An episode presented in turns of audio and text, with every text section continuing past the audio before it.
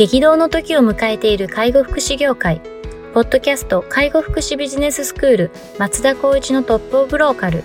大手外資系アパレル会社のトップセールスマンから介護福祉事業経営者に転身した松田光一がこれからの介護福祉経営に求められるものについてお伝えしていきます。既存事業がうまくいかなくなってきた。今後の事業展開が不安などのお悩みを抱えている経営者の方。異業種から介護福祉業界への参入を考えている経営者の方、これからどんどん事業を拡大していこうと考えている経営者の方など、介護福祉ビジネスの入門から応用まで様々なステージの方に楽しんでいただける番組です。こんにちは、ナビゲーターの松本慎二です。ポッドキャスト介護福祉ビジネススクール松田光一のトップオブローカルトップオブローカルとは、介護福祉業において地域に密着し、地域に愛されることで地域のナンバーワンになることです。松田さん、本日はよろしくお願いします。よろしくお願いします。はい。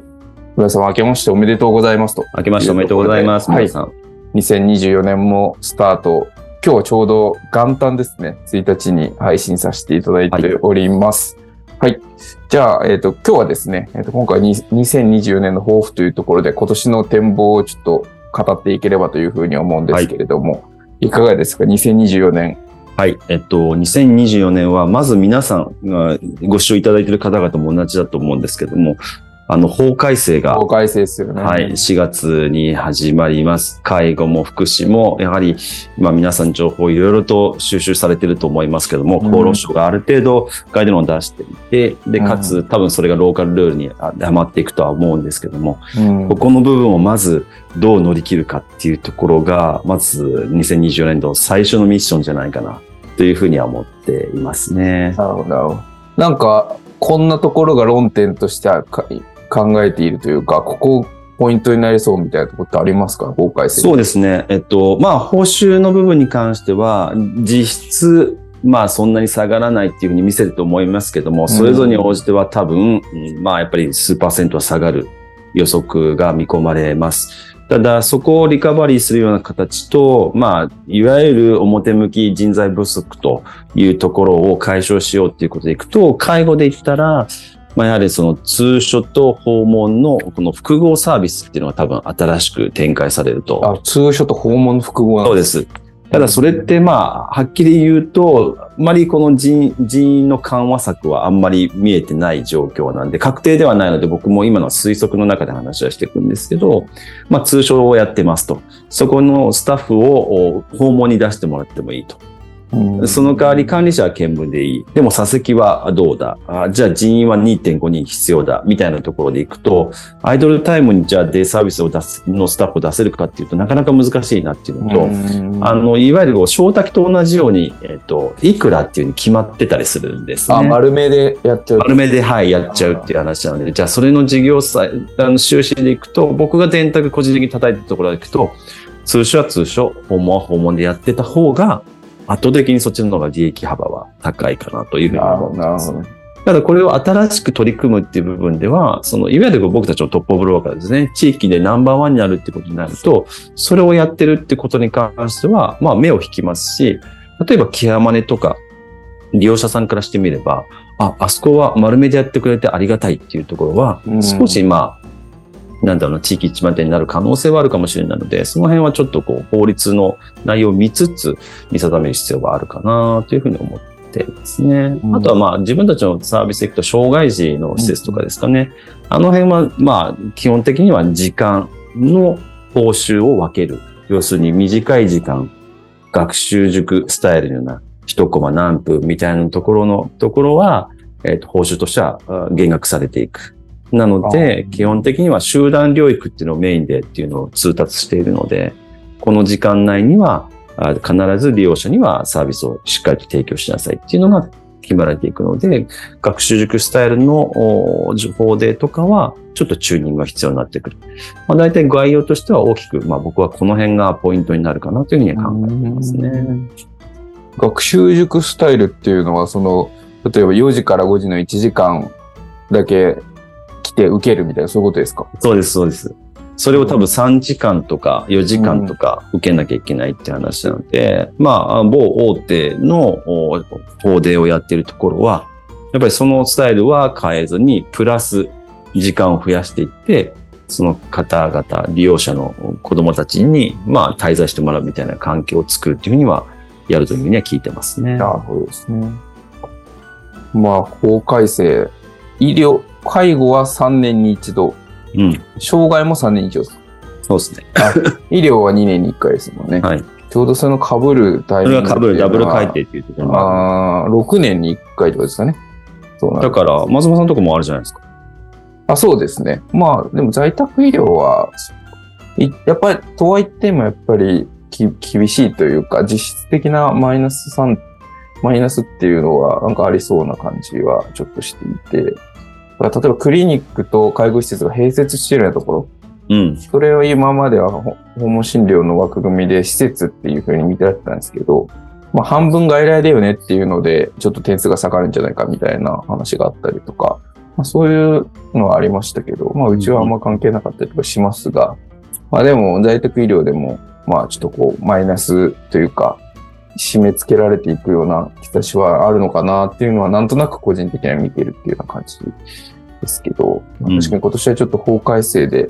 結構バタバタとなんかするような感じもありますよね。そうですね。多分まあ、あと2ヶ月遅れの請求になるので、まあ4そうですよね月スタートになったとしても、まあ落ち着くって言ってもやっぱ6月以降かなみたいな。ところはあるんじゃないかなとは思いますね。うーん。多分請求間違いとかってもう起きちゃう可能性も出ますし、そうはありますようね。ん、ちょっとバックオフィス側はその辺が多分神経尖らしてやるんじゃないかなと思いますけどね。確かに。まあ、2020年、かなり、かなり大きな確かに、ちょっとこう、タイミングかなというふうに思うんですけど、法改正以外には何かありますか？こう、自分の中でこういう、ビジョンといいますかはい。そうですね。あの、年末でもご案内したと思うんですけど、2023年に取り組んだ内容を、まあ、2024年を、ソリューションのところを少し、あの、しっかりと担保できるような環境を整えつつ、それが、えっ、と、標準化、平準化できるような形になれば、もちろん私たちは多分採用さえ回ればスケールアウトできるっていう環境を、まあ、これは準備してスタあのステップアップで進めていこうかなというふうには考えていますね。うんなんか、あの、ちょっとこう、今、名古屋市の天白区っていうエリアをメインに展開されてますけど、うんそのエリア以外にもちょっとっていうようなイメージもあるって感じですか？そうですね。まあ、これはちょっと、まあ、あの、いろんなチームのメンバーの力添えも必要にはなるんですけど、やはりその、いわゆる標準化入ってきても同じようなサービスを提供できる。で、その内容を踏まえて、しっかりと評価される環境がある。で、できるだけ、例えば現場のスタッフに関しては、利用者やもしくはご家族との時間を1分1秒でも増やすっていう環境をすることが、多分中小零細もしくは地域一番手の方々にとっては一番理想とするような環境だと思うので、そこが担えるようなソリューションがしっかりとお環境として整えれれば、もうおのずとそういった環境の、まあ、天幕以外のところには出るっていうのはあー考えている状況ですかね。うーん、なるほどですね。その、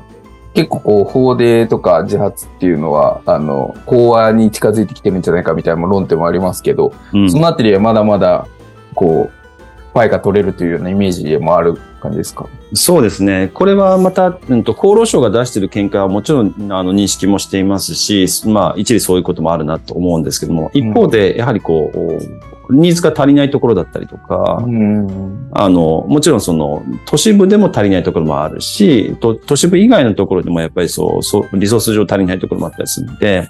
僕たちの法人っていうのは、やっぱり困りごとを解消しようなので、困ってる人に手を届けるような環境っていう部分であれば、まあ、それが施設なのか、もしくは在宅訪問なのか、その辺はちょっと、おリサーチが必要ですけども、そこの部分を担えるようなあーサービスっていうのを提供していきたいと。で、かつ、私たちと同じように、まあ、日々、えっ、と、模索しながら取り組んでいるような、あ中小零細企業もにおいても、できれば一緒になって戦っていける、もしくはサービスを提供できるような環境をちょっと支援できるような仕組みっていうのも提供できればいいかなとは思ってますね。なるほどですね。まあ、確かに自分たちがこう、うまくこう作り込んだ仕組みっていうのを、もし賛同いただけるところがあれば使っていただくっていうのは、まあ、僕も思うんですけど、こういう介護とか福祉とかって結構共存共栄じゃないですか。ちょっとエリアが変わればもうなんか全然戦う相手じゃなくなったりとかするんで、うん。なんかまあエリアさえ被らなければ、なんかみんなで反映するみたいなアプローチもありだよなって個人的にはずっと思っていて、うん。